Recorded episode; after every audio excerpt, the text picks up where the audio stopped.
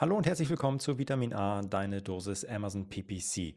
Und heute befinden sich Mareike und ich im wohlverdienten Sommerurlaub, lassen uns ah, die Sonne auf den Bauch scheinen und äh, entspannen ein bisschen.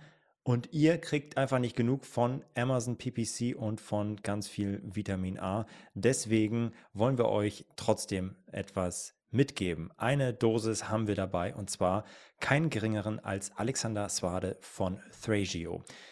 Alex war bei uns zu Gast in unserem äh, Amazon Advertising Stammtisch und hat dort eine richtig geile Case Study vorgestellt. Und ähm, Alex ist Director of ähm, Director Amazon Ads bei Thragio und hat dort ja ganz, ganz, ganz viel Budget und ganz, ganz, ganz viele coole, krasse Marken, die er verwaltet beim, äh, beim Thema Amazon Ads und hat halt sau viel gesehen und hat ganz viele Tipps und Tricks dabei. Er es geht grundsätzlich eigentlich darum, zu, äh, ja, zu erörtern und zu zeigen, hey, wie kriege ich es eigentlich hin, trotz geringer äh, oder trotz Lagerschwierigkeiten mich richtig gut bei Amazon Ads und bei, bei Amazon generell zu performen. Und das ist eigentlich nur der Auftakt, denn er macht einen kompletten Abriss über sein Best Practice zum Kampagnen-Setup. Er hat sehr, sehr, sehr viele coole Tipps dabei, mit denen er seinen Amazon PPC aufs nächste Level hebt, hat sehr viele Strategien oder zeigt seine Strategien, wie er tatsächlich organisch besser ranken kann mit Hilfe von Amazon PPC und das war wirklich ein richtig, richtig cooler Vortrag und den wollten wir euch nicht vorenthalten. Deswegen gibt es den heute. Nur noch mal so ein bisschen zu den Tipps. Da sind halt wirklich richtig Kracher-Tipps dabei. Also er spricht über Geburtsanpassung nach Platzierung, worauf man da achten soll. Er zeigt auf, ähm, wie ihr eure Budgets auch in kleineren Kampagnen anpassen solltet und ähm, was es da für Tipps gibt. Und ähm, mein, mein, ein Goldie, die Catch-all-Kampagnen, die in jedes Amazon PPC Setup gehören.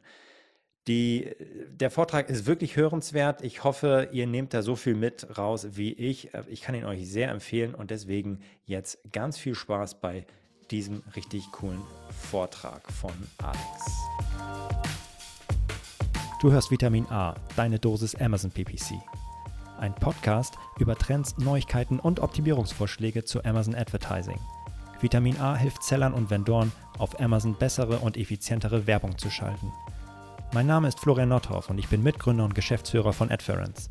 Zusammen mit Mareike Geidis spreche ich über aktuelle Themen, Herausforderungen und Lösungsvorschläge rund um das Thema Amazon PPC. Ich habe äh, ganz exklusiv nur für diesen äh, für die Aufnahme heute eine Case Study zusammengestellt von einer Marke, die wir in Q4 hm, also die, die wir gekauft haben letztes Jahr und die sehr, sehr gut performt hat, obwohl wir extrem viel Inventarprobleme hatten und äh, hoffe, dass da ein paar PPC-Sachen dabei sind, die für euch im täglichen Arbeiten irgendwie hilfreich sein können. Aber nochmal ganz kurz zu, so, ähm, zu uns. Ähm, wer unsere äh, Firma noch nicht kennt, Trazio, wir sind ein Amazon-Aggregator, das heißt, wir kaufen Marken auf. In der Regel passiert das ab äh, eine Million Euro Jahresumsatz. Ähm, dann wird es bei uns spannend und dann kaufen wir eure ähm, Firmen auf, wenn ihr die verkaufen wollt. Das machen wir jetzt schon seit 2018. Wir haben über 200 Marken mittlerweile akquiriert be, ja, ähm, und äh, machen für alle Werbung. Und das ist unter anderem mein Job als ähm, Director Amazon Ads bin ich verantwortlich, verschiedene Teams zu leiten, die bei uns letzten Endes PPC machen. Äh, DSP wird bei uns in einem anderen Team gemacht. Ähm, äh, deswegen werde ich dazu jetzt nicht ganz so viel erzählen. So, Liebfeld heißt die Marke. Ähm, mal ganz kurz zu der Marke an und für sich. Das ist eine deutsche Marke von einem deutschen Gründer, die auch nur in Deutschland aktuell aktiv sind. Der Plan ist natürlich, die irgendwann mal international ähm, auch noch auszurollen, die Produkte. Machen elektronische Küchenkleingeräte. Ihr seht rechts so ein bisschen ähm, eine Auswahl, beziehungsweise das ist die gesamte Auswahl. Äh, wir haben die im Juli letzten Jahres gekauft und ähm, wie der eine oder andere noch weiß, gab es letztes Jahr relativ viele ähm, Probleme mit dem Inventar, mit Amazon FBA, die Lager waren voll, man durfte nicht so viel reinschicken und so weiter. Und zu diesen Problemen sind noch ein paar andere Probleme dazugekommen und trotzdem haben wir es geschafft, über PPC tatsächlich diese Marke zu einem Q4-Erfolg zu machen. Und das wurde dann auch in der Firma ähm, gefeiert und das war echt äh, Sehr, sehr cool und deswegen habe ich das euch heute mitgebracht. Also, was, was für Probleme haben wir gesehen? Hier einmal mh, hm, einen Screenshot aus den Business Reports. Hier seht ihr, da haben wir es gekauft. Und im September ist der Account erstmal für vier Wochen komplett suspended gewesen. Warum ist das passiert? Das nennt sich ähm, Know Your Customer KYC. Das macht Amazon immer, wenn sozusagen der Legal Owner von einer Marke oder von Produkten wechselt, dann muss Amazon so einen Prozess anstoßen, um herauszufinden, wer ist denn jetzt dieser neue Geldwäschegesetz und so weiter. Ähm, und dann müssen wir ähm, Unterlagen zu Amazon schicken. Das haben wir natürlich schon vorbereitet, weil wir wissen, dass das kommt. Und Amazon lässt sich dann entsprechend Zeit und in der Zeit ist der Account deaktiviert. Das ist natürlich deutlich, äh, also es ist natürlich ein super ungünstiger Zeitpunkt hier im September, kurz vor Q4, quasi noch, ne, das ist jetzt hier der, der Zeitstrahl, ein bisschen Ende September ging es wieder los, aber ein Monat vorher ist jetzt so ein bisschen äh, doof für uns gewesen. Und zusätzlich kam noch hinzu, dass nicht nur der Account suspended war für den ganzen Monat, sondern auch einige Produkte, wie ihr hier seht, immer mal wieder oder zeitweise sehr, sehr lange out of stock waren. Ähm, es gibt nicht sehr, sehr viele Produkte, aber die sind dann immer mal wieder out of stock gelaufen und so weiter und so fort. Also das Thema Inventar war ein riesen, äh, Riesenthema für uns. Ähm, für uns im PPC ist dann immer die Frage, welche Produkte können wir gerade bewerben, welche können wir gerade nicht bewerben, welche sind überhaupt vorhanden. Ähm, dadurch, dass wir in Q4 dann auch sehr, sehr rapides Wachstum gesehen haben an Sales und auch die Kampagnen dazu beigetragen haben, dass die Sales noch stärker wachsen, äh, ist der Inventar-Forecast, der irgendwann mal erstellt worden ist, auch nicht so ganz akkurat gewesen. Das heißt, wir waren im Prinzip jede Woche irgendwie mit den ähm, Logistikern am Quatschen und haben gesagt, hey, wir verkaufen hier gerade so und so viel 100 Stück äh, in der Woche, wir brauchen unbedingt Nachschub. Und in der Regel hatten wir dann die Produkte auch auf einem äh, externen Warenhaus irgendwo liegen. Aber ehe die dann bei Amazon im FBA-Lager sind, dann dauert das natürlich wieder eine Weile und so weiter. Also es waren ähm, große Herausforderungen.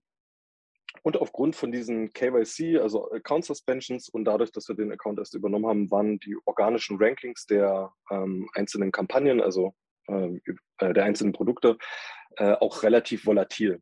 Ähm, und unser Ziel war es jetzt äh, in Q4, das alles gerade zu ziehen und trotzdem noch ähm, eine erfolgreiche Story draus zu machen. Und was haben wir gemacht? Einerseits haben wir uns committed mit den äh, mit dem Brandmanagement, das sind bei uns sozusagen die, ähm, die Leute, die sich um die Marken kümmern und die dafür verantwortlich sind, dass wir uns auf Topline-Growth äh, bis Black Friday Cyber Monday fokussieren. Das heißt, wir geben Moin, alles dran. Hier ist Felix von der Firma Adference.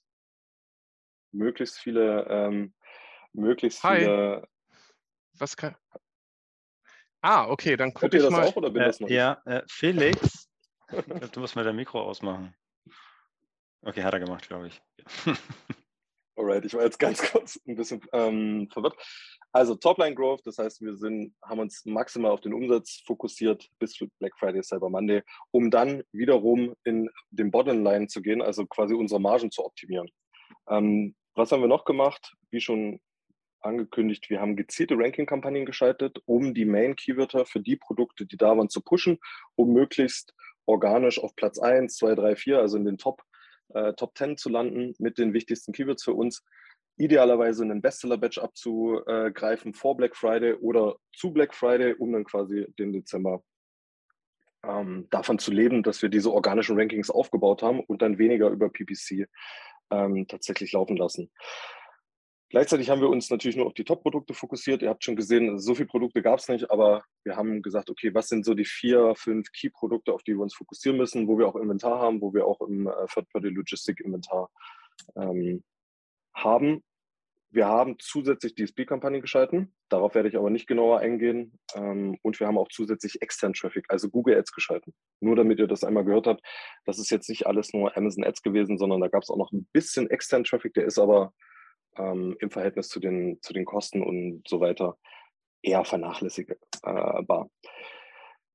Ganz kurze ähm, Intro, wie wir Kampagnen gestalten, beziehungsweise wie unser Standard-Kampagnen-Setup aussieht, damit ihr einmal versteht, hoffentlich, ähm, wie wir das machen und äh, wo sozusagen, äh, wo wir herkommen. Wir bauen mit einem äh, Tool zusammen, bauen wir Kampagnen in Single Keyword, Single Match Type Struktur. Das heißt, wir bauen pro ASIN gibt es eine Autokampagne. Diese Autokampagne wird dann, wenn ein Suchbegriff konvertiert hat, in entsprechend äh, Exact und Broad, manchmal auch noch in Phrase, in eine eigene Kampagne eingebucht. Als manuelle Kampagne, um die dann entsprechend äh, höher zu bebieten und wird aus der Autokampagne ausgeschlossen. Das heißt, pro ASIN entstehen sehr, sehr, sehr viele Kampagnen, weil wenn ein Produkt auf 100 Keyword dann konvertiert, sind das dann äh, mindestens 200 von diesen manuellen Breakout-Kampagnen, die daraus äh, entstehen. Zusätzlich machen wir ähm, sowas wie Catch-all-Kampagnen. Das ist ein äh, sehr, sehr guter Tipp von Florian gewesen, irgendwann Mitte des Jahres das zu machen. Und das haben wir ausprobiert und das hat sehr, sehr gut funktioniert. Da zeige ich euch auch gleich die Ergebnisse dazu. Ähm, die quasi mit sehr, sehr niedrigem Bit auch einen relativ niedrigen Target Share of Sales haben. Also da geht es nicht darum, möglichst viel äh, sozusagen irgendwie Revenue zu generieren, sondern einfach nur quasi noch ein bisschen was mitzunehmen. Und das funktioniert sehr, sehr gut. Also das ist quasi das Sponsored, Sponsored Product Setup, Autokampagne, eine plus manuelle Breakout-Kampagnen, Exact, manchmal Phrase, meistens noch Broad und dann die Produkt, äh, Produktkampagnen auch noch. Ähm, für Sponsor Brands und Sponsor Displays sieht das Ganze so aus. Wir machen in der Regel eine Sponsor Brand mit, einer, mit einem Store Spotlight als Defense-Kampagne. Da packen wir einfach unsere Brand-Keywörter rein. Dann machen wir quasi gespiegelt einmal ähm, eine Sponsor Brand Product Collection Ad für unsere Top-Asins, die wir auf Produkte und Kategorien ausrichten und das Ganze dann nochmal für Keywörter. Also quasi ähm, die Kampagne einfach kopieren und statt auf Keywörter auf Produkte ausrichten oder vice versa. Ähm, dazu gibt es Sponsor Brand Videokampagnen, auch hier wieder nur für die Top-Asins, für die wir dann auch hoffentlich Videomaterial haben, auch einmal als Produkt und einmal als Keyword-Ausrichtung. Äh, dann gibt es Sponsor Display-Kampagnen mit äh, Produktausrichtung, die wir in der Regel aus den ähm, Breakout-Kampagnen von den Sponsored Products nehmen. Das heißt, dort, wo wir wissen, auf den Produkten hat das äh, hat unser Produkt schon mal konvertiert, die kommen dann in eine äh, Single Sponsored Display Kampagne mit einem Single Competitor Produkt. Und es gibt noch Sponsored Display mit Audience Retargeting, also einfach nochmal die Produkte als Retargeting. Ähm, das ist quasi das Standard-Setup, das variiert dann so ein bisschen, je nach Brand äh, kommen dann durchaus noch mehr Kampagnen dazu. Ähm, aber das ist so, sozusagen das Grundgerüst. Und damit ihr euch das vielleicht nochmal ein bisschen aus einem anderen äh, Blickwinkel vorstellen könnt, ist das hier nochmal so runtergeschrieben. Quasi Sponsored Product, dann gibt es für die Keywörter 1 bis zig. Ähm, ganz, ganz viele Kampagnen, Exact Phrase Broad und als Produktausrichtung. Dann gibt es diese Defense-Kampagne, Sponsored Brand ähm, mit Keyword, Competitor, Sponsored Brand Video mit Keyword und mit Competitor als eigene Kampagnen. Und je nachdem, ähm, kann man das dann auch noch feiner gliedern und granularer machen. Ähm, Alex, dazu gibt es direkt eine Frage, wenn ich ja. die reinhauen darf. Und zwar hat ähm, Alexander gefragt, äh, wie geht ihr denn mit den Bits um, wenn ihr da auf den einzelnen Kampagnen äh, nur ein, äh, einzelne Keywords habt? Das ist, ein, ja, ähm, das ist tatsächlich in Europa ein größeres Problem als in Amerika. In Amerika funktioniert dieses Setup extrem gut, einfach weil da viel, viel mehr Traffic ist, viel, viel mehr Daten auf den einzelnen selbst Breakout-Kampagnen läuft.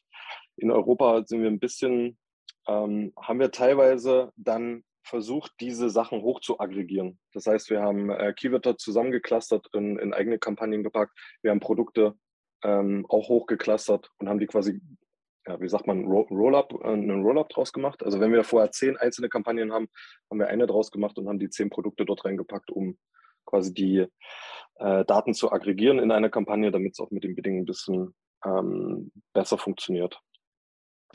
Okay. Ähm, genau, also das ist unser Standard-Setup. Und was haben wir jetzt in Q4 Besonderes gemacht? Also da oben drauf sozusagen. Äh, was letzten Endes dann auch gut funktioniert hat. Zum einen haben wir uns ganz genau angeguckt, wie wir organisch ranken. Ähm, das heißt, wir haben zusammen mit dem SEO-Team geschaut für unsere Top-Produkte, was sind die Haupt-Keywörter, die für uns relevant sind. Ne, also es sah dann irgendwie so aus, äh, relevante Keywörter, wie viel Suchvolumen, wo sind wir gerade positioniert.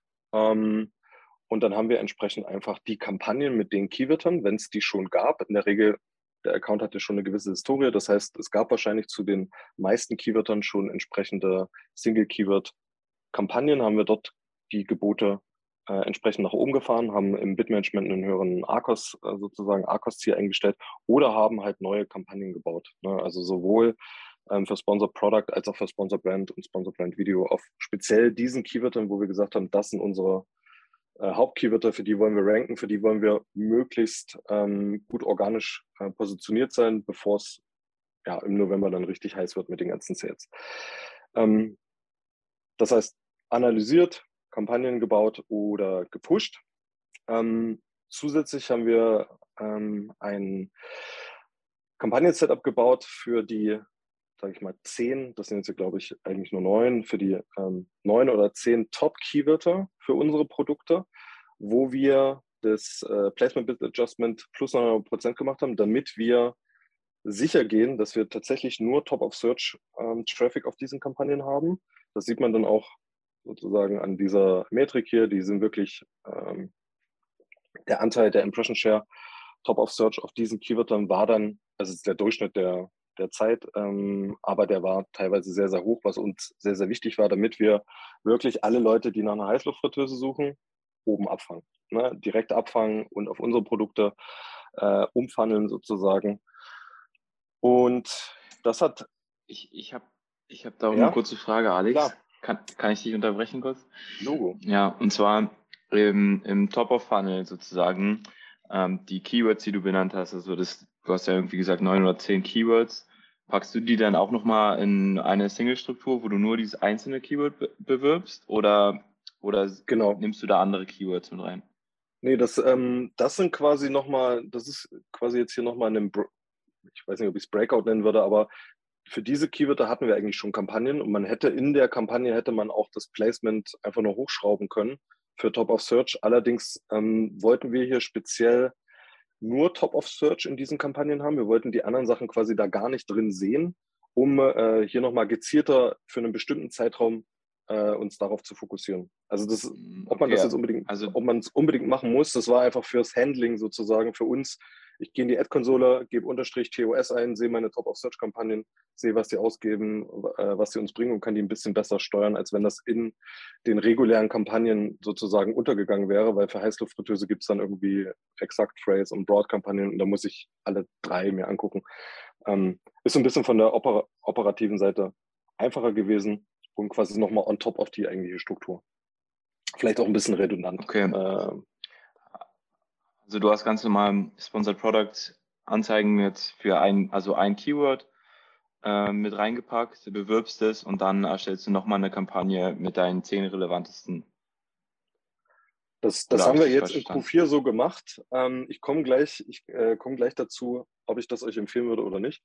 Ähm, aber nochmal ganz ja. kurz sozusagen, was wir gemacht haben. Wir haben einfach hier die Geburtsanpassung äh, so hoch wie möglich gestellt, damit wir sicher gehen, wirklich nur Impressionen auf Top of Search zu bekommen. Ähm, worauf ihr achten müsst bei sowas, Gebote wirklich sehr, sehr niedrig setzen. Also jedes, wenn ihr dann 20 Cent draus macht, dann sind das halt mal neun sozusagen. Äh, also dann exponentiert sich sozusagen das Gebot nach oben und äh, da sind uns tatsächlich dann auch einige Kampagnen so ein bisschen um die Ohren geflogen, sage ich mal. Da waren wir dann ein bisschen zu äh, ungeduldig, haben die Gebote zu hoch gesetzt und dann war der Arkos plötzlich bei 100 oder so, ähm, weil man einfach dann hier die Standardgebote, mit denen hatten wir irgendwie angefangen. Also das war ein, ein Test, den wir gefahren haben, der hat bei einigen Sachen gut funktioniert, bei anderen Sachen nicht so gut. Äh, ob ich es jetzt weiterempfehlen würde, ähm, bin ich mir hier nicht ganz sicher. Da muss man halt wirklich sehr, sehr vorsichtig sein und vielleicht mit ganz niedrigen Geboten anfangen und sich dann so peu à peu hocharbeiten. Ähm, damit das funktioniert. Man kann es theoretisch auch einfach über die Standardkampagnen machen. Aber das haben wir tatsächlich gemacht. Ähm, Darf ich da nochmal ganz kurz zu ja, den Geburtsanpassungen? Das ist gerade so ein Thema, was. Äh, das habe ich schon gesehen, ja. also, das ist so eine Sache. Ähm, und zwar, also ich bin ab, wenn du, nein, also es, es gibt das Gerücht, was sich hartnäckig hält, und das sehen wir teilweise auch, aber nicht immer und überall. Aber dass du, wenn du rein rechnerisch auf das gleiche Top-of-Search-Gebot kommst mit einem Lohnbit und einer Geburtsanpassung mal 900 Prozent oder plus 900 Prozent, kommt ihr ähm, äh, auf das Gebot, wie als wenn ich jetzt äh, das Main-Bit äh, irgendwie auch auf Dings, auf, auf den hohen, auf das hohe Gebot am Ende setze. In dem Fall dann hier auf mhm. äh, 1 Euro. Dass aber der Traffic viel, viel mehr auf der Top of Search ist bei dem Standardgebot, wenn das viel höher ist und ich nicht auf die gleiche Anzahl an Traffic komme, wenn ich mit einem Low-Bit und einem entsprechenden Gebotsanpassung lande. Habt ihr sowas auch gesehen?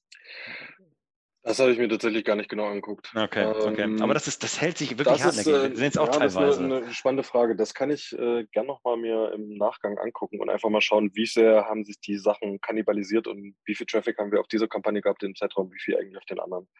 Ähm, kann tatsächlich sein. Also ja, okay. ja, klingt okay. jetzt nicht ganz unrealistisch. Ähm, genau. Was sieht man oder was haben wir dann schon in Q4 im Oktober gesehen? Das Ziel war natürlich nicht nur PPC zu pushen, also einfach nur möglichst viel Geld auszugeben, sondern auch damit die organischen Rankings hochzutreiben. Und ähm, hier sieht man so ein bisschen, quasi Ende September ist der Account aus dem KYC zurückgekommen. Das war vielleicht Wochenende, weiß ich nicht. Und dann haben wir quasi am, an dem Tag die Kampagnen wieder angeschalten. Der Pay-Teil, also hier dieses hellgrüne, ist auf 80 Prozent hochgeschneit, also Paid Revenue. Äh, Anteil Paid an Revenue ist auf 80 Prozent hochgegangen. Und dann sieht man so peu à peu über den Monat geht Organic wieder, äh, wieder nach oben. Also unsere, unsere Idee, organische Rankings zu pushen, dass wir quasi auch noch zusätzlich Organic, äh, Organic Sales bekommen, sieht man hier schon im Oktober, hat sich tatsächlich ähm, äh, schon sozusagen äh, gezeigt, dass das die richtige Richtung ist. Ähm, genau, äh, die Fragen. Ähm, nutzen wir spezielle Rules Bitmanagement Einstellungen für Plus 900? Tatsächlich nicht. Das war ein Test, den wir hier gemacht haben äh, für diesen Account, der aber vermutlich mit diesen ganzen anderen ähm, Sachen, die wir da gemacht haben, zu dem Erfolg letzten Endes beigetragen haben. Das haben wir tatsächlich alles manuell dann gemacht, diese zehn Kampagnen. Deswegen haben wir es auch ähm, in einzelnen Kampagnen ausgebrochen, dass wir es manuell machen. Die anderen Kampagnen werden vom Bitmanagement Tool ähm, äh, Bitmanagement Tool gemanagt. Was ist das für ein Tool für Organic Paid? Äh, das ist einfach ein Excel-Sheet, wo wir sozusagen äh, aus unserem Power BI äh, die Daten äh, runtergeladen haben und dort rechnen wir die Paid-Umsätze und die Gesamtumsätze ähm, gegen und das, was sozusagen äh, Gesamt minus Paid ist dann Organic. Und so ergibt sich dann hier quasi dieser Share. Ähm, einfach eine Excel-Darstellung. Halo-Effekt. Ähm, weiß ich jetzt nicht genau, wie du diesen Halo-Effekt meinst. Meinst du den auf ein, einzelnen Produkten sozusagen, dass wenn man ein Produkt bewirbt, dass dann ein anderes Produkt gekauft wird und dann trotzdem der Sale auf diese Kampagne äh, auf Gesamtbrand-Ebene gibt es meines Wissens nach keinen direkten Halo-Effekt. Den Halo-Effekt hast du nur auf einzelnen Asens und Kampagnen, aber wenn du dir die Gesamtumsätze anguckst, hast du diesen ähm, Halo, also je nachdem, vielleicht meinst du auch irgendwie Attribution damit, äh, sozusagen. Äh, welche Ad-Attribution nutzt ihr für Paid-Umsätze? Ähm, 14, wir nutzen, glaube ich, den Standard 14 Tage. Mhm. Äh, genau. Also man sieht, und das haben wir uns ganz genau angeguckt, das, was wir machen, bringt das tatsächlich was? Oder bezahlen wir einfach nur ähm, Amazon Ads sehr, sehr viel Geld dafür, dass wir Sales machen? Oder, oder bringt unsere Strategie was? Und das haben wir im Oktober schon gesehen und haben dann entsprechend ähm, im November nochmal nachgelegt, wozu ich gleich komme. Hier ist äh, mein Ausschnitt aus dieser Catch-all-Kampagne. Da sieht man die letzten, ähm, die letzten Monate. Ähm, hier fehlt so ein bisschen quasi der, die Vorlaufzeit. Das habe ich nicht mehr gekriegt, als ich den Screenshot ähm, erstellt habe. Was wir hier gemacht, also äh, was man hier sieht, mega geile Werte sozusagen, tolle Sales, äh, super, super wenig ausgegeben, 14 Euro äh, in dem gesamten Zeitraum. Äh, prima Akkus. Ist natürlich nichts für Skalierung oder Reichweite, aber es ist äh, auf jeden Fall eine Kampagne, die man bauen sollte. Äh, einfach niedrigstes Gebot einstellen, alle Produkte reinschmeißen oder Produkte gruppieren nach, ähm, sage ich mal, äh, Kategorie, wenn ihr möchtet.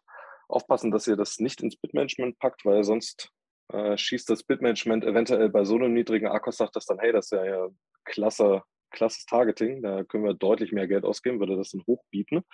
Ähm, und was wir noch gemacht haben, das war ein Tipp, den ich mal von einem anderen ähm, Kollegen bekommen habe, von einer anderen Firma, äh, das Budget sehr hoch setzen. Der Gedanke dahinter ist, Amazon versucht euer Tagesbudget immer auszugeben. Mit den sehr niedrigen Geboten schafft es das aber in der Regel nicht. Ähm, vor allem nicht, wenn ich ein 1000, 1000 Euro Tagesbudget setze und was dann ähm, sozusagen passieren soll, und bin mir nicht sicher, ob das hier passiert ist, äh, dass Amazon versucht, mit diesen 2 Cent Geboten Placements zu kriegen, die sonst äh, wahrscheinlich nicht möglich wären zu kriegen. Äh, einfach weil Amazon versucht, das Geld irgendwie auszugeben und irgendwie mit diesen 2 Cent in irgendeine Auktion noch reinzukommen. Ähm, weiß nicht, ob es ein Gerücht ist oder ob das stimmt. Ähm, das mit dem Budget haben wir tatsächlich auch bei anderen Sachen schon gesehen, dass das funktioniert. Was haben wir zusätzlich zu diesen Kampagnen noch gemacht. Wir haben sehr, sehr viel Wettbewerberkampagnen gebaut. Ähm, das heißt, wir haben geguckt, dass wir ähm, uns auf die Bestseller und Neuerscheinungen und die am häufigsten gewünscht und so weiter. Also ihr kennt die Seiten auf Amazon. Dort geht ihr in eurer äh, Kategorie, idealerweise in die Subkategorie, beispielsweise bei uns die Popcornmaschine oder Popcornmaschinen. Dann lasse ich mir die 100 Bestseller anzeigen, die 100 Neuerscheinungen und so weiter und so fort. Und habe die mit Analyze, habe ich mir die Asins extrahiert und habe die genutzt, um Kampagnenbild zu bauen. Ähm, wie das Ganze aussieht, zeige ich euch gleich. Generic und Brand Keywörter zusammen in eine Kampagne oder getrennt. Ähm, wir machen es getrennt nach Möglichkeit. Einfach um es äh, einfach äh, für die Auswertung und für sozusagen äh, die Steuerung. Ähm, Catch-all sind automatische SP-Kampagnen für einzelne SKUs. Genau. Catch-all sind automatische Sponsor-Product-Kampagnen für in unserem Falle haben wir alle SKUs reingepackt, also alle zehn Produkte, die wir hier bei dieser Marke haben. Wenn ihr jetzt irgendwie super viele Produkte habt, die total unterschiedlich sind, dann kann man da auch einfach mehrere ähm, Catch-all-Kampagnen bauen. Ähm, aber der Florian hat dazu sicherlich ähm, mal in einem Podcast dazu gesprochen oder das irgendwo, ähm, irgendwo sonst niedergeschrieben. Also die Produkt-Targeting-Kampagnen, das sah dann so aus, ähm, quasi die Asins extrahiert mit Analyze. Mit der Analyze Chrome Extension kann man die mit einem Klick extrahieren, in eine Excel gepackt und daraus dann Kampagnen gebaut, ähm, sozusagen gruppiert nach diesen äh, Kategorien bei Amazon. Ne? Bestseller, ähm, meist äh, verschenkte, meist gewünschte, Neuerscheinung. Ähm, und dann haben wir ja, knapp 100 neue Kampagnen gebaut mit über 1300 Produkttargets. Nicht jede von diesen Kategorien gibt 100 Produkte zurück. Gerade hier ähm, die Neuerscheinungen, da sind manchmal nur 20 drin in den Subkategorien oder noch weniger.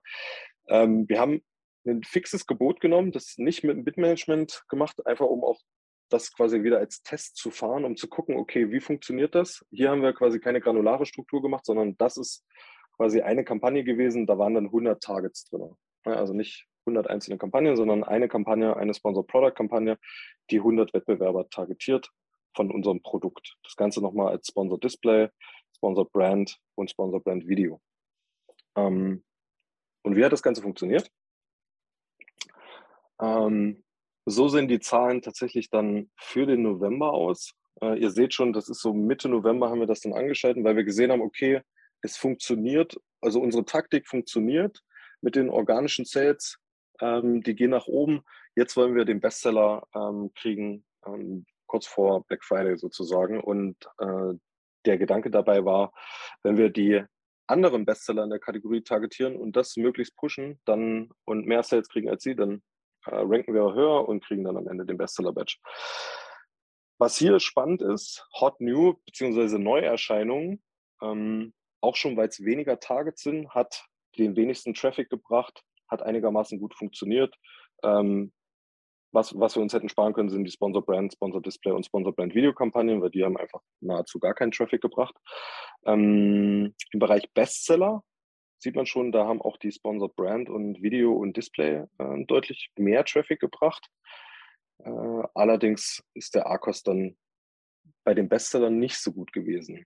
Ähm, ich äh, vermute, das liegt daran, dass wir vielleicht mit dem Produkt in den einzelnen, also ne, das ist ja dann, das sind jetzt hier verschiedene Produkte gewesen. Nicht jedes der Produkte ist dann auch ein Kategorieführer sozusagen, sondern ist vielleicht ein äh, sozusagen ein Produkt, was Kategorieführer werden möchte. Und entsprechend haben die hier nicht so gut konvertiert. Überrascht hat mich tatsächlich das Thema meist gewünscht und meist verschenkt, ähm, weil das A vom Traffic ja, ganz okay war. Ähm, also vor allem, also meist gewünscht war jetzt auch nicht ganz so spannend. Der Arcos war okay für uns. Ne? Also ihr seht schon, der Arcos ist relativ hoch, so mit 30 Prozent. Ähm, aber das war bewusst äh, hoch auch gehalten, wie gesagt. Wir wollten Topline-Revenue, möglichst viel Umsatz ähm, zusätzlich generieren. Ähm, und meist geschenkt hat tatsächlich äh, am allerbesten funktioniert. Nicht nur von der, von der Reichweite sozusagen, sondern auch von den Umsätzen und auch vom Arcos einfach äh, sehr, sehr gut. Und wäre damit quasi auch meine Empfehlung, wenn ihr nach neuen Produkten zum Targetieren sucht, schaut euch mal diese Seiten an äh, bei Amazon, diese Bestseller-Seiten oder die Neuerscheinungen in euren Subkategorien für eure Produkte und ähm, probiert das einfach mal aus, da Kampagnen draus zu bauen. Das hat tatsächlich sehr, sehr gut funktioniert. Und was hat das Ganze jetzt, äh, um euch jetzt auch mal ein paar Ergebnisse zu zeigen, also konkrete äh, Brandergebnisse gebracht. Am Beispiel vom Popcorn Maker einmal hier die Gesamtumsätze aus 2020 und 2021 oder vielleicht sind es auch die Units, ich weiß gerade nicht. Ähm, ihr seht schon im letzten Jahr, also 2020, im vorletzten Jahr war der ja, so lala. Äh, Ende des Jahres gab es dann nochmal einen kleinen Schub. Ähm, und in 2021 ist er dann quasi im Oktober schon deutlich über dem Vorjahr gewesen, ging immer weiter hoch. Hier sieht man dann auch, bei dem gab es dann wieder ein Problem. Äh, der ist dann mal kurzzeitig out of stock gewesen für ein, zwei Wochen. Und dann haben wir entsprechend hier Mitte November bis zum äh, Black Friday ordentlich angeschoben. Und der hat sich dann auch sozusagen über Weihnachten bis kurz vor Weihnachten sehr, sehr gut verkauft ähm, mit den guten Rankings und dann war er wieder out of stock. Also auch da ähm, der, das, klassische, das klassische Problem, ähm, was dann für uns auch hieß, immer Kampagnen an, aus äh, sozusagen. Ähm, und hier sieht man, was wir noch gemacht haben. Ähm, wir haben uns quasi nur im Oktober und November auf die Topline, also auf den Umsatz fokussiert und haben gesagt, nach Black Friday und nach Cyber Monday wollen wir auf Marge optimieren. Das heißt, möglichst wenig PPC ausgeben und von den zuvor gewonnenen Organic Rankings, den Badges und so weiter profitieren. Das heißt, wenn ein Produkt bereits Bestseller ist, Organic auf der 1, müsst ihr nicht unbedingt noch die Ad auf die 1 bringen. Ähm, entsprechend haben wir äh, hier beim Popcorn Maker war es relativ radikal, einfach alle Ads ausgeschalten, komplett. Und ihr seht, die Umsätze sind trotzdem noch mega gut gewesen. Ne? Also das Produkt hat sich komplett ohne Ads, bis es out of stock war, verkauft. Einfach weil es Bestseller in seiner Kategorie war und auf den relevanten Keywörtern äh, auf 1 sozusagen bis dahin geworden ist. Ähm, unter anderem auch, weil wir Black Friday hatten wir die Ads noch an und ihr seht, da haben wir auch dann entsprechend ordentlich ähm, Geld ausgegeben. Ähm, jetzt sind ja schon wieder relativ viele Fragen. Bewerbt ihr jede ASIN nur Topseller oder bei gleicher Zielgruppe ASINs auch in eine Kampagne? Äh, das verstehe ich jetzt nicht ganz. Wir bewerben jede ASIN ähm, und jede kommt in eine einzelne Kampagne.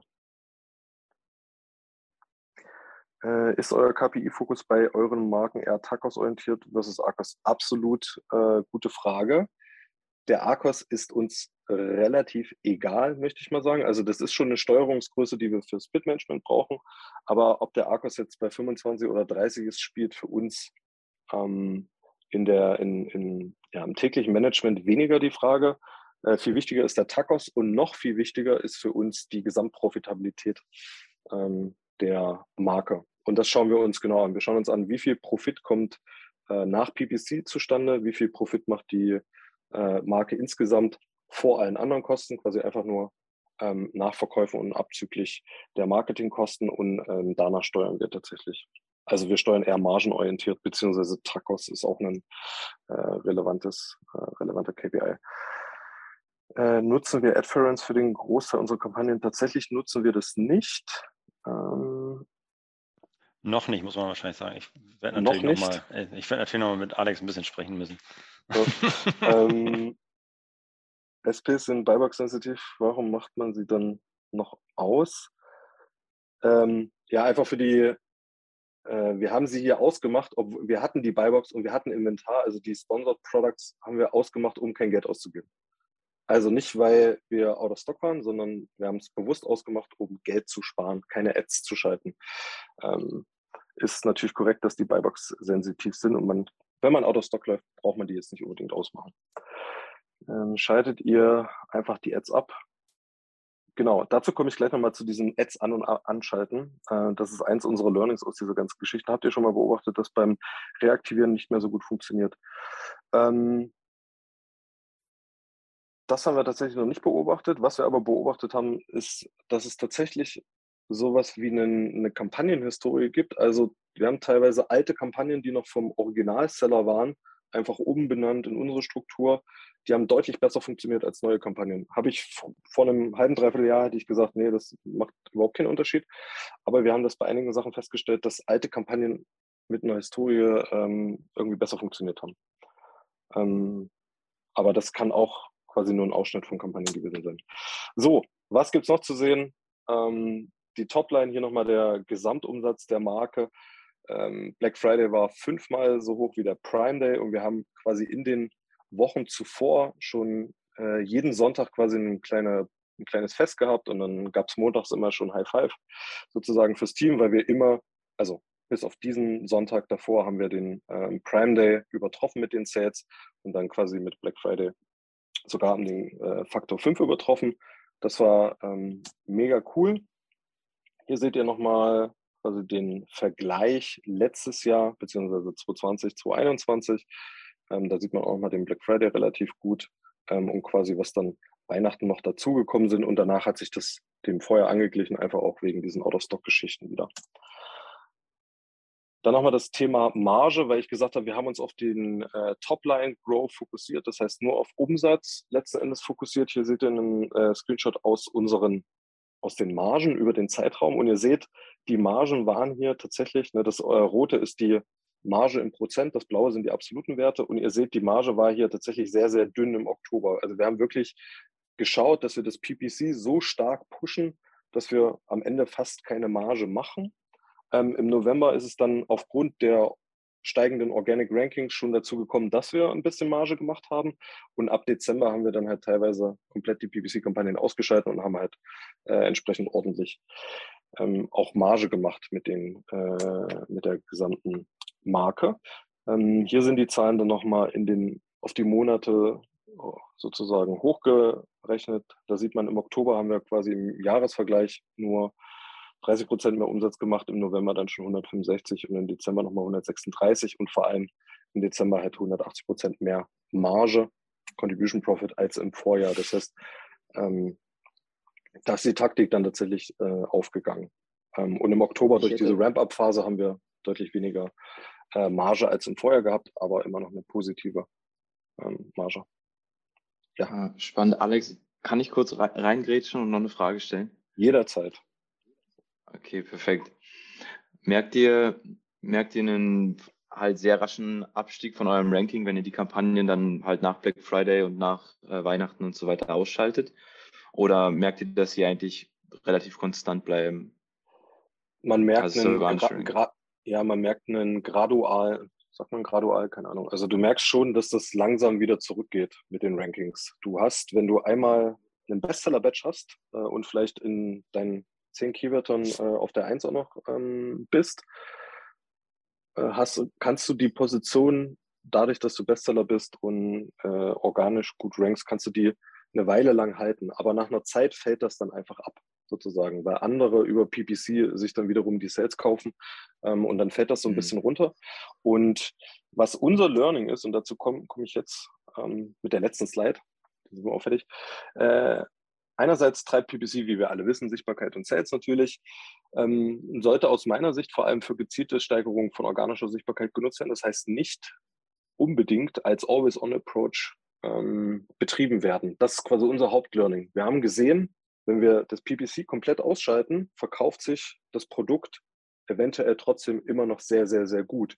Ähm, und unser Ansatz für das neue Jahr ist es zu schauen, wie können wir sozusagen sicherstellen, dass wir PPC nur dann nutzen, wenn es notwendig ist. Sprich, wenn wir ein Produkt haben, was schon Bestseller ist, was auf einem bestimmten Keyword Amazon Choice hat, was vielleicht noch diese äh, Affiliate Placements hat und so weiter und so fort.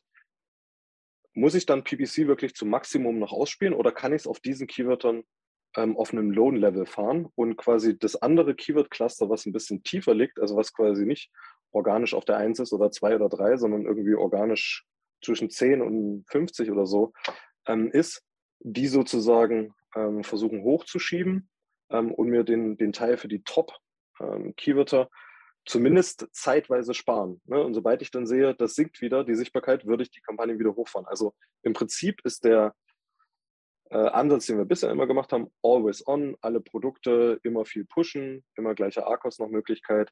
Und ich glaube, unser Learning ist, dass wir sozusagen eigentlich das PPC wie so eine Welle ähm, nutzen werden und quasi immer nach der organischen Sichtbarkeit dann entsprechend wieder anschieben. Zweites Learning, kurzfristige Überinvestitionen in PPC können sinnvoll sein. Ne? Also äh, hat man gesehen, wir haben deutlich mehr investiert. Der ARCOS war ähm, teilweise über 30. Wir haben einen TACOS gehabt von äh, über 10 Prozent im Oktober, äh, teilweise auch im November. Ich habe gesehen, die Margen waren sehr, sehr dünn im Oktober. Das war aber sozusagen in Absprache, das war für alle okay. Also ihr müsst es immer im Gesamtkontext betrachten. Äh, es kann durchaus sinnvoll sein, dass man, wenn man ja, einen speziellen Zeithorizont äh, hat, dass man sozusagen auch mal in negative PPC-Margen geht. Also dass man schaut, hm, keine Ahnung, mein Produkt hat äh, eine Marge von 50 Prozent, jetzt kann der ARKOS auch mal 50 Prozent sein. Äh, wenn ihr ein bestimmtes Ziel vor Augen habt, äh, um ein bestimmtes Ranking zu erreichen beispielsweise. Und dann muss man das natürlich wieder äh, cutten, um äh, auch ein bisschen Profit noch mitzunehmen.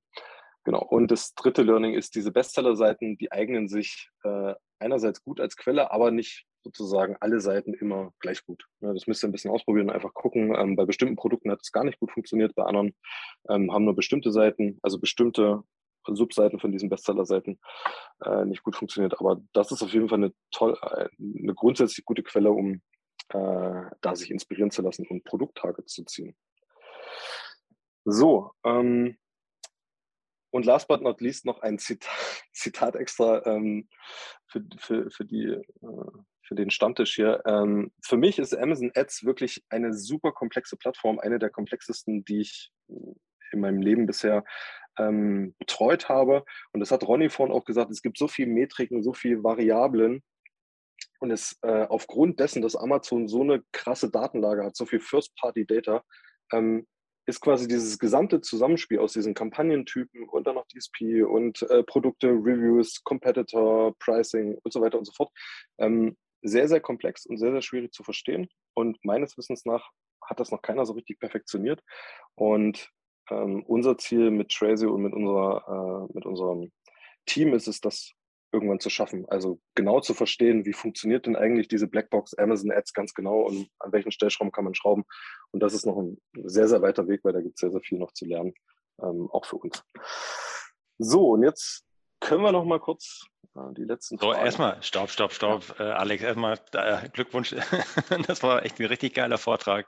Vielen Dank, dass du die ganzen Insights geteilt hast. Das war wirklich äh, richtig, richtig geil, sehr informativ, war richtig viel Hands-on dabei. Vielen, vielen Dank schon mal dafür. Das war echt richtig gut. Ähm, ja, dann äh, geht auch nochmal durch die Fragen. Das hast du ja schon ganz, ganz gut hinbekommen. ich weiß gar nicht, wo ich aufgehört habe. Habt ihr in der Laufzeit auch am Preis gespielt? Bestseller-Batch vorhanden war, Verkaufspreis erhöht. Ähm, wir haben dann zum Dezember hin am Preis gespielt. Ja, also wir haben den Preis nach Black Friday Cyber Monday teilweise erhöht. Ähm, mhm tatsächlich. Ähm, Tipp, wie man so schnell wie möglich Bestseller-Badge bekommt. Ja, äh, du musst äh, sehr, sehr viel Sales machen. Ähm, äh, ja, also im Prinzip einfach gucken, dass du mit deinem Produkt, also das Produkt muss erstmal sehr, sehr gut sein. Unsere Produkte, die wir, also das Coole bei Traceo ist, wir kaufen Marken, wenn sie geile Produkte haben. Das heißt, mhm. in der Regel, wenn wir Kampagnen bauen, dann funktioniert das auch schon so ganz gut, weil die Produkte einfach schon geil sind. Ähm, also wir haben jetzt nicht so viele Produkte, die äh, irgendwie so nicht gut funktionieren, sondern die funktionieren alle ganz gut. Deswegen ist es, fällt es für uns, glaube ich, relativ leicht, einen Bestseller-Badge auch rauszuholen ähm, mit sozusagen PPC-Push. Das kenne ich auch anders sozusagen, ähm, äh, dass nicht jedes Produkt so, so äh, Bestseller-Badge geeignet ist. Ähm, war, war, da genau. jetzt vor allem vielleicht auch mit Blick auf das organische Ranking, war jetzt so der, der, der Trick, jetzt vor allem auf, auf, Top of Search zu gehen, irgendwie nochmal, meinst du, das hilft vielleicht nochmal besonders? Oder? Ich glaube, der, der, der Trick ist es, die, ähm, die Hauptkeywörter rauszufinden, zu gucken, mhm. was, ja, was sind die Money-Keywords, worauf werden die meisten Sales gemacht, wo ist das meiste Suchvolumen und auf denen sehr gut platziert zu sein und dann darüber die äh, Sales zu kriegen. Ähm, und dann sozusagen auf die Wettbewerber zu gehen, die in den Bestsellerlisten sind. Ne? Also einfach die äh, targetieren über die verschiedenen Kampagnen, sodass ihr quasi immer wieder auftaucht, wenn jemand sich ein anderes Produkt anguckt und dann hoffentlicherweise für, sich für euch entscheidet. Mhm. Ähm, du hattest Retargeting-Kampagnen erwähnt. Ich habe bei einem Neukunden, dessen Produkte wirklich gut konvertieren, das. Achso. ähm, das verstehe ich jetzt nicht ganz, hatte das Ganze auf Conversions erzählt ohne Erfolg rein. Logisch, das Produkt, was sich gut verkauft, bei nahen Käufern doch gut verkaufen. Was sind eure Erfahrungen? Die Frage verstehe ich jetzt nicht ganz. Florian, ja. verstehst du die Frage ich von, von Gerd? Äh, Gerd, sonst kannst du dich einmal unmuten, wenn du möchtest und einfach so nochmal fragen. Ähm, ich habe es auch noch nicht ganz verstanden. Ja, immer der Spaß mit dem Chat, wenn man zu früh auf Englisch drückt. nee, ähm, also das ist jetzt nicht die Mount-Side-Plattform, sondern ganz normal äh, Sponsored Display. Und äh, die anderen Kampagnen laufen ganz gut. Also was Alexander ja schon gesagt hat, du brauchst ja im Prinzip auch ein gutes Produkt, um das Ganze zu verkaufen und die anderen Kampagnen laufen gut und dann wollte ich das Ganze noch mit Retargeting noch den Rest rausholen und äh, das hat überhaupt nicht geklappt. Und rein technisch oder rein logisch betrachtet sollte doch ein Produkt, was äh, gut läuft, bei Leuten, die beinahe gekauft haben, was ja im Endeffekt wieder Retargeting ist, wenn du die Leute hast, ähm, die eigentlich schon fast gekauft haben, doch auch gut holen. Und ich hatte jetzt eine mhm. Kampagne mhm. aufgesetzt gehabt mit Retargeting für Leute, die eigentlich ne, schon auf dem Produkt drauf waren. Und das Ziel war eben Conversion, also äh, nicht, äh, nicht die Klicks, sondern eben auf Conversion als äh, Ziel. Und das hat halt überhaupt nicht äh, funktioniert. Ich hatte haufenweise Klicks. Ähm, ja, Einfach nur die Frage, ob es da irgendwelche Erfahrungswerte bei dir gibt, Alexander. Ähm, also grundsätzlich würde ich dir bei äh, zustimmen, dass sozusagen Retargeting äh, gut fu funktionieren sollte. Es kommt tatsächlich aufs Produkt so ein bisschen drauf an, was Ronny vorhin gesagt hat. Äh, Time to Purchase. Ne? Also wie lange braucht ein Nutzer, um sich tatsächlich für einen Kauf zu entscheiden? Ich weiß jetzt nicht, was ihr für Produkte habt, aber wenn ein Nutzer äh, im Prinzip ersucht, und 20 Euro Produkt ist ein kleines Ding. Ja. ja, und die Entscheidung ist sehr, sehr schnell gefallen. Ne? Dann geht man auf eine Produktseite, ähm, guckt sich dann vielleicht noch ein paar Wettbewerber an und dann kauft man. Und dann ist eigentlich Retargeting sozusagen, der war zwar auf eurer Seite und hat das gesehen, aber er hat schon ein anderes Produkt gekauft. Also so ein bisschen ähm, könnte sozusagen daran liegen. Ne? Also wenn ein Nutzer sich sehr schnell entscheidet und kauft, dann war der bei uns drauf und dann ist auch Retargeting total unnötig, weil er sich schon ein anderes Produkt gekauft hat. Wenn man das irgendwie ausschließen kann, ich weiß nicht, ob man das der DSP irgendwie ähm, machen könnte, äh, ob Nutzer ein ähnliches Produkt in der Kategorie gekauft haben, dann würde ich das ausschließen. Dann hätte man zumindest die Leute, die sich das angeguckt haben und noch nichts gekauft haben, auch nicht vom Wettbewerber. Ähm, dann würde es Sinn machen, aber ansonsten, ja, vielleicht ist das. Ähm, nee, das kann ich nicht, aber das ist ein guter Gedanke, danke dafür. Ich hatte mir nur die Zahlen gezogen. Du kannst ja im Endeffekt sehen, ob die Leute geklickt haben und dann wie viele dann auf dieser Seite waren. Ne? Das ist ja dieses Thema, ich habe geklickt, habe die Seite aber gleich wieder zugemacht bei Google. Ne? Und mhm. da waren mhm. scheinbar sehr viele, die dieses Fat Finger Syndrom haben. Ich habe draufgeklickt und vielleicht, ups, ich wollte gar nicht draufdrücken. Ähm, vielleicht auch das ein Thema, aber wie du schon gesagt hast, ja, beim 20 Euro Produkt mache ich nicht lange rum. Es kann natürlich sein, dass es dann schon gekauft wird und deswegen keinen Sinn macht. Danke. Ja. Ähm, hättet ihr diese Case Study ohne Google Ads geschafft? Ich denke ja. Ähm, ich weiß jetzt tatsächlich nicht, wie viel Google Ads wir geschalten haben. Ähm, allerdings weiß ich, wie wir Google Ads schalten und es ist ähm, äh, sozusagen, es ist schon sehr, sehr gezielt. Ähm, äh, Google Ads macht, also externer Traffic ist durchaus äh, gerade für organisches Ranking sinnvoll. Ähm, allerdings ist das bei uns, glaube ich, nicht das, der entscheidende Faktor tatsächlich dann gewesen. Äh, billig, Niedrigpreisprodukte funktionieren, hochpreisige Möbel, okay, da, da geht es, glaube ich, jetzt um Retargeting. Wie oft passt ihr die Bits in eurem Account an wegen Nachattribution?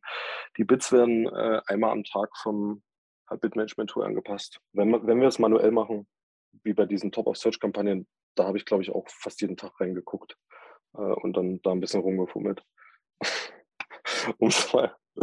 Also, ähm, rumgefummelt ist, glaube ich, da der richtige Begriff. Äh, weil das jetzt. Also ein Passend äh, hoch, ein Passend runter. Wie bitte? Sorry. Ein bisschen hoch, ein bisschen runter. Ja, so ein bisschen, ja, genau. So ein bisschen hoch, ein bisschen runter. Und dann war es wieder zu tief und dann kam nichts mehr und dann wieder ein bisschen hochgekommen.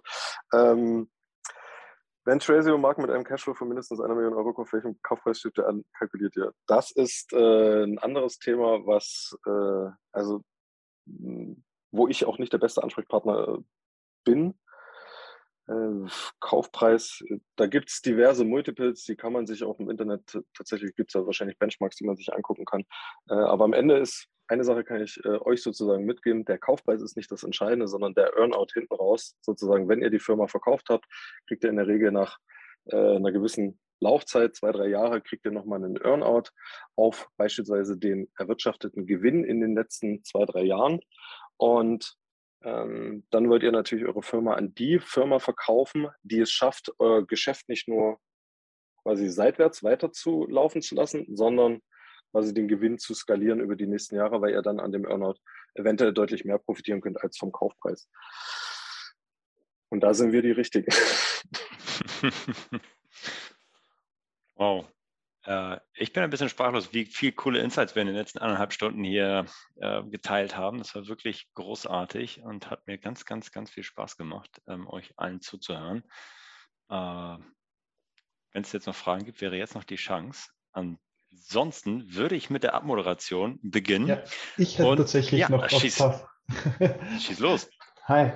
Äh, ich habe eher so drei Standardfragen mitgebracht, deswegen habe ich so ein bisschen gewartet bis zum Schluss. Mhm. Uh, und zwar, das erste geht uh, Richtung breite Kampagnen. Also ich habe ein Kampagnen-Setup, um, ähm, wo ich breite Kampagnen habe und bin jetzt bei den uh, Suchergebnissen draufgekommen, dass ich ein paar Mal so Doppelungen drin habe. Ich habe auch ein Beispiel mitgebracht, auf das ich ganz stolz bin. Das heißt, ich habe zum Beispiel ein breites Keyword mit Shirt Langarm mit Hasen und dann noch Shirt kuschelig. Und dann könnte ich beides ja beides mal auf das Keyword kuscheliges Shirt Langarm mit Hasen ausgespielt werden. Macht das was? Beobachtet ihr das oder ignoriert ihr das, weil das quasi egal ist? Ich, ich würde sagen, ist ja, also du hast bei Broad hast du natürlich ähm, die Möglichkeit, dass sich die Suchbegriffe überschneiden können. Ähm, was wir machen, ist eine Cross-Negativierung der Kampagnen, dass wir zumindest die exakten Suchbegriffe nicht nochmal in den Broad-Kampagnen äh, wiedersehen. Aber du hast absolut recht. Ähm, wenn man Kampagnen dann so granular auftrennt, wie wir das machen, kann es durchaus zu, sage ich jetzt mal, also ich, würde es jetzt mal als Verlust sehen, weil ich hätte dann Daten quasi, ähm, äh, die ich eigentlich auf der einen Kampagne haben wollte, hätte ich in einer anderen Kampagne. Ne? Und idealerweise würde ich ja die Daten immer da zuordnen zu der Entität, auf der ich sie eigentlich auch sehen möchte. Ähm, mhm. äh, ich, wahrscheinlich könnte man einfach dann broad, in deinem Fall äh, T-Shirt mit Hasenohren oder T-Shirt kuschelig, äh, oder was das jetzt genau war, ja. äh, machen und würde dann trotzdem alles abdecken. Okay. Das heißt, da würdet ihr vielleicht, vielleicht versuchen, aber wirklich der Fokus ist eigentlich auf was anderem, weil ich, ich das, also die, die, die anderen Keywords, die exakten Keywords, ähm, die negiere ich schon, also die sind raus. Ähm, aber eben bei den, bei den anderen Keywords ist mir halt jetzt aufgefallen, dass da ab und zu doch der, das Wort doppelt vorkommt oder das Keyword doppelt vorkommt. Ähm, bei anderen Frage, bei gleichen Produkten oder ähnlichen Produkten in der gleichen Nische, ähm, wie gehe ich da mit dem Kampagnen-Setup um? Das heißt, auch da Beispiel zum Beispiel, wenn ich jetzt den Customer Lifetime Value erhöhen möchte und jetzt zum Beispiel ein Buch veröffentlicht habe, was Kochen ohne Fleisch ist und dann mag, mag, mag ich machen Kochen ohne Fleisch 2. Ähm, wie setze ich da die Ads quasi auf Basis der Erfahrungen, die was ich schon gemacht habe, einfach nochmal komplett gleich auf, ähm, weil das ja quasi das gleiche Produkt ist. Also da gibt es verschiedene Herangehensweisen. Ähm, du könntest äh, deine Erfahrungen nutzen und dann quasi die äh, Keywörter, die bereits bei dem alten, äh, bei der alten Kampagne gut funktioniert haben und bei dem anderen Produkt ähm, nehmen. Äh, gleichzeitig würdest du dann aber auch mit zwei unterschiedlichen Produkten auch das gleiche Keyword-Set bieten. Ähm, du könntest aber auch äh, versuchen, das vielleicht irgendwie äh, komplementär anzubieten, dass man sagt, hey, ähm, keine Ahnung, ja, über irgendwelche Kampagnen, dass man sagt, die Leute, die das Buch schon hatten, äh, die sollen sich jetzt Teil 2 holen oder kauft beide Bücher zusammen. Ähm, ja, also irgendwie so ein Bundle machen oder so. Also da habe ich jetzt keinen. Äh, in der Regel, wenn wir einen Product, Product Launch machen mit einer neuen Variante ähm, oder einem neuen, äh, einer neuen Version, also ein Produkt wird einfach geupgradet und kriegt irgendwie ein neues Feature, äh, dann kriegt das im Prinzip die gleichen Kampagnen sozusagen. Einfach weil wir wissen, okay, das funktioniert, dann kommt das neue Produkt drauf. Und in der Regel wird ja das alte Produkt dann auch seinen Lebenszyklus irgendwann abgedient haben und dann sollte das neue Produkt ja den, äh, es sei denn, das ist so ein, ja, es geht so Hand in Hand. Aber mhm. meistens hast du ja mit einem neuen Produkt löst ja dann das alte so ein bisschen ab ne? und der Lebenszyklus geht dann zu Ende bei dem ersten und der, bei dem neuen geht's los und dann kann man schon die gleichen Kampagnen nutzen. Aus mhm. meiner Sicht. Okay, das heißt, da würde ich das quasi in Kauf nehmen, dass ich das einmal eine gewisse Zeit kann äh, kannibalisiert und dann, ähm, ja. Das kannibalisiert ja, sich ja nicht so richtig. Also du, du, du, also wenn sie, du bezahlst ja trotzdem nur für einen Klick. Also es sei denn, es werden natürlich beide geklickt, aber, ähm, aber dann hast du natürlich auch eine höhere Sichtbarkeit grundsätzlich. Also das ist, glaube ich, gar nicht so schlimm. Also ich, ähm, mhm. Dass ich mir da quasi selbst hochbiete, ist da nee, eher. Das passiert nicht. Okay. Es sei sind zwei Accounts. Aber nee, okay. Nee, ist der gleiche Account. Okay. Mhm. Okay, und dann noch so eine Frage äh, bezüglich externen Traffic. Das haben wir jetzt auch gehört, dass das gerade so fürs organische Ranking extrem wichtig ist. Und da gibt es ja auch ähm, Möglichkeiten, dass man quasi über externen Traffic auch auf der SERP äh, landet und dann quasi für dieses Keyword ähm, nochmal Traffic einholt. Ähm, Gibt es da einen Podcast dazu? Gibt es da Erfahrungen dazu? Ist das gut? Ist das schlecht, wenn man das macht oder nicht? Oder? Ja, danke für den Tipp. Ich glaube, das nehme ich ja gleich in die äh, Liste auf an Themen, die wir nochmal machen können bei externer Traffic. Sehr gut. Ähm, also es gab eine Zeit lang äh, so eine Methode, die nannte sich Two-Step-URL.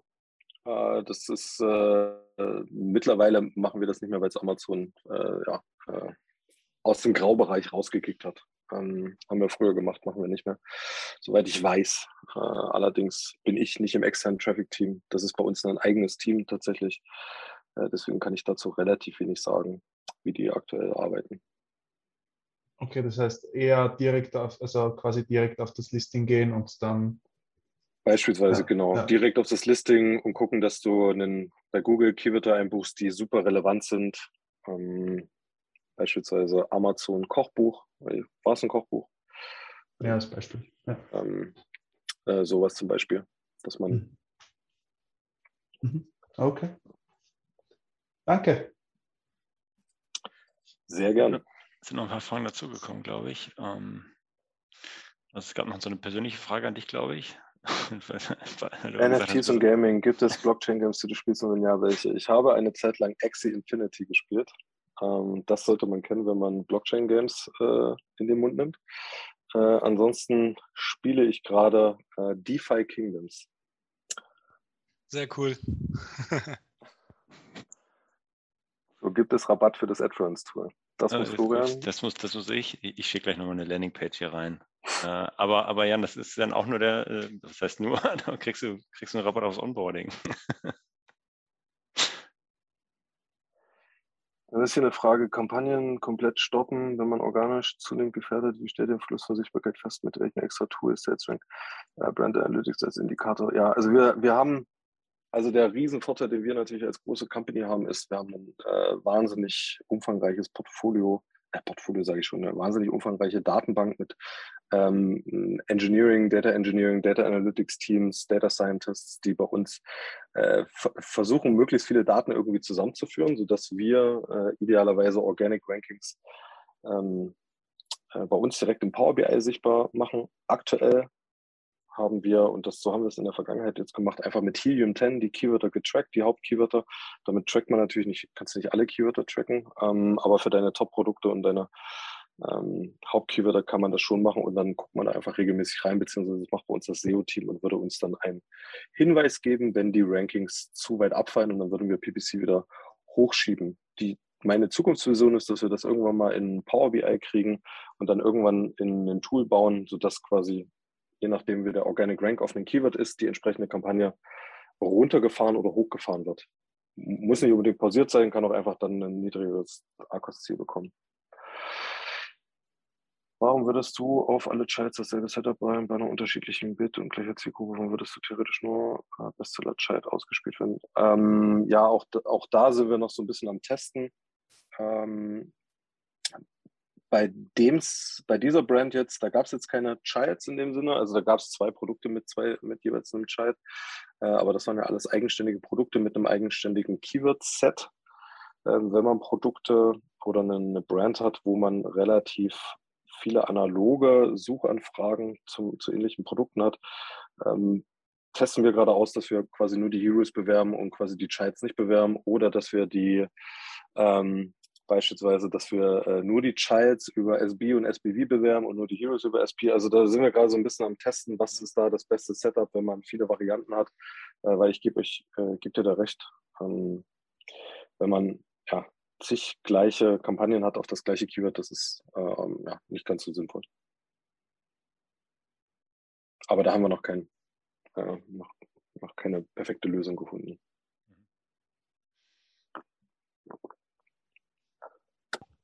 Mir ist gerade auch noch eine Frage eingefallen. Und zwar, ihr habt ja dieses, diese Struktur, dass ihr praktisch alle Asins einzeln pro Keyword bewerbt.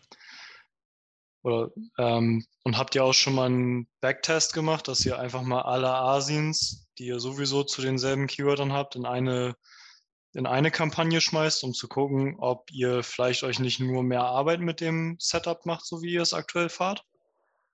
Ähm, das Setup wird automatisch erstellt. Also das Tool, was wir nutzen, dort packe ich einfach meine Asins rein und dann wird das auf Knopfdruck erstellt und baut selber die Kampagnen. Also es ist für uns keine Arbeit in dem Sinne. Deswegen ähm, die Frage bei uns ist eigentlich eher, ist es wirklich das performanteste, ist es wirklich die performanteste Kampagnenstruktur? Diese sehr granulare, wirklich in, für jedes Keyword eine einzelne Kampagne zu bauen.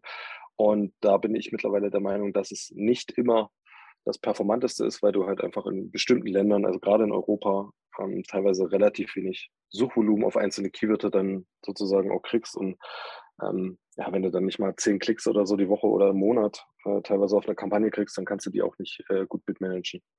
Beziehungsweise da muss das Bitmanagement wieder hoch aggregieren und so weiter. Und ähm, dann ist das mit der Aussteuerung nicht so optimal. Dann macht es dann mehr Sinn, ein bisschen anders zu operieren. Aber das sind alles noch Herausforderungen, die wir jetzt die nächsten Jahre, Monate lösen wollen. Das Tool heißt, äh, darf ich das sagen, Florian?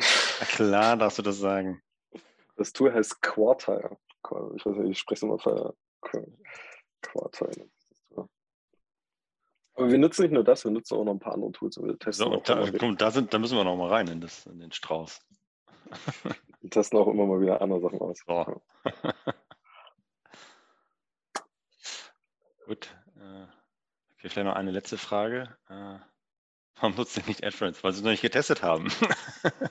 Tatsächlich, ja, weil wir es noch nicht getestet haben. Wir, wir sind halt eine US-based Company, das heißt, die Tools sind jetzt äh, in der Regel, ähm, kommen aus der Historie auch tatsächlich so. Die Company gibt schon drei Jahre. Das Tool war von Anfang an dabei, hat die ganzen Kampagnen gebaut und Setup und so weiter. Ähm, und wir haben dann eine ganz enge Beziehung mit denen. Äh, allerdings gucken wir uns auch immer mal wieder andere Tools an und äh, sind jetzt nicht grundsätzlich abgeneigt, auch mal AdFerence zu nutzen. Wie hoch geht der im Funnel bei Sponsored Displays? Ähm, das kommt auf die Brand drauf an. Stand, das Standard-Setup ist quasi Audience Retargeting und Produkt-Targeting. Aber ähm, die einzelnen PPC-Manager bauen auch mal kategoriebasierte oder äh, in die einzelnen Audiences, Lifestyle und so weiter. Aber das ist eher selten der Fall, wir haben relativ viele Asins, relativ viele Accounts, relativ viele Brands, die pro Manager betreut werden müssen. Da hat man jetzt nicht so viel Zeit dann. Äh, gerade bei SDs, die sind halt auch nicht so äh, umsatztreibend aktuell. Was macht beispielsweise auf Amazon Ads mit Seller oder Vendor-Account? Äh, das kann ich gar nicht sagen, weil wir sind Seller komplett. Also bei uns sind alle, wir sind komplett nur Seller. Noch, Mit allen andere. Marken. Ich habe auch noch eine Frage. Betreust du jetzt den Account von KW Commerce? Nee, Nee. die sind tatsächlich von dem äh, von SellerX. Ach, von ZellerX. Ich, ich dachte, die wurden von Treasure gekauft. So shit. Nee, nee, tatsächlich, tatsächlich vom Wettbewerb äh, gekauft, gemercht, wie auch immer ah, ja, ähm, stimmt. ähm, nennen möchte. Okay. Die haben sich zusammengeschlossen. Ach, so war Ähm, das. aber wir haben viele andere spannende Ja, Marken und Brands in unserem Portfolio. ja, auf jeden Fall. Gut, habt ihr schon mal gecheckt, wie hoch die Überschneidung ist bei PRT und Kategoriekampagnen? Haben wir noch nicht gecheckt. Äh, kann ich dir leider nichts dazu sagen. ähm, Achso, okay. und dann wieder Vendoren. Ja, Vendoren kann ich leider nichts zu sagen. Ja. Äh, Kenne ich mich tatsächlich nicht aus, Till. Tut mir leid. Vielleicht ähm, hast du, ich weiß nicht, hast du deine Kontaktdaten, falls du die teilen möchtest, hast du die schon geteilt gehabt? Wie kann man dich nochmal erreichen, falls man sich mal mit dir. Am besten einfach äh, auf LinkedIn. Hätte ich Das- jetzt gesagt, wenn man einfach bei, auf LinkedIn nach meinem Namen suchen, Alexander Swada. Ich denke, da wird man mich finden. Ähm, und da könnt ihr mir Freundschaftsanfrage schicken, beziehungsweise das heißt, bei LinkedIn heißt es nicht Freundschaftsanfrage, eine, ein, Connect, ich Bus- weiß auch nicht. ein Business Connect schicken könnt ihr mir oder eine Nachricht und können wir uns gerne nochmal äh, im Detail austauschen über PPC und andere Okay. Themen. Das war Vitamin A, deine Dosis Amazon PPC. Für Fragen und Feedback schaut direkt in unserer Discord-Community vorbei. Diese erreicht ihr unter adference.com/discord. Hier kannst du dich mit anderen Amazon PPC-Profis, Sellern und Vendoren rund um die Themen Amazon und Amazon Ads austauschen. Vielen Dank fürs Hören und bis zum nächsten Mal.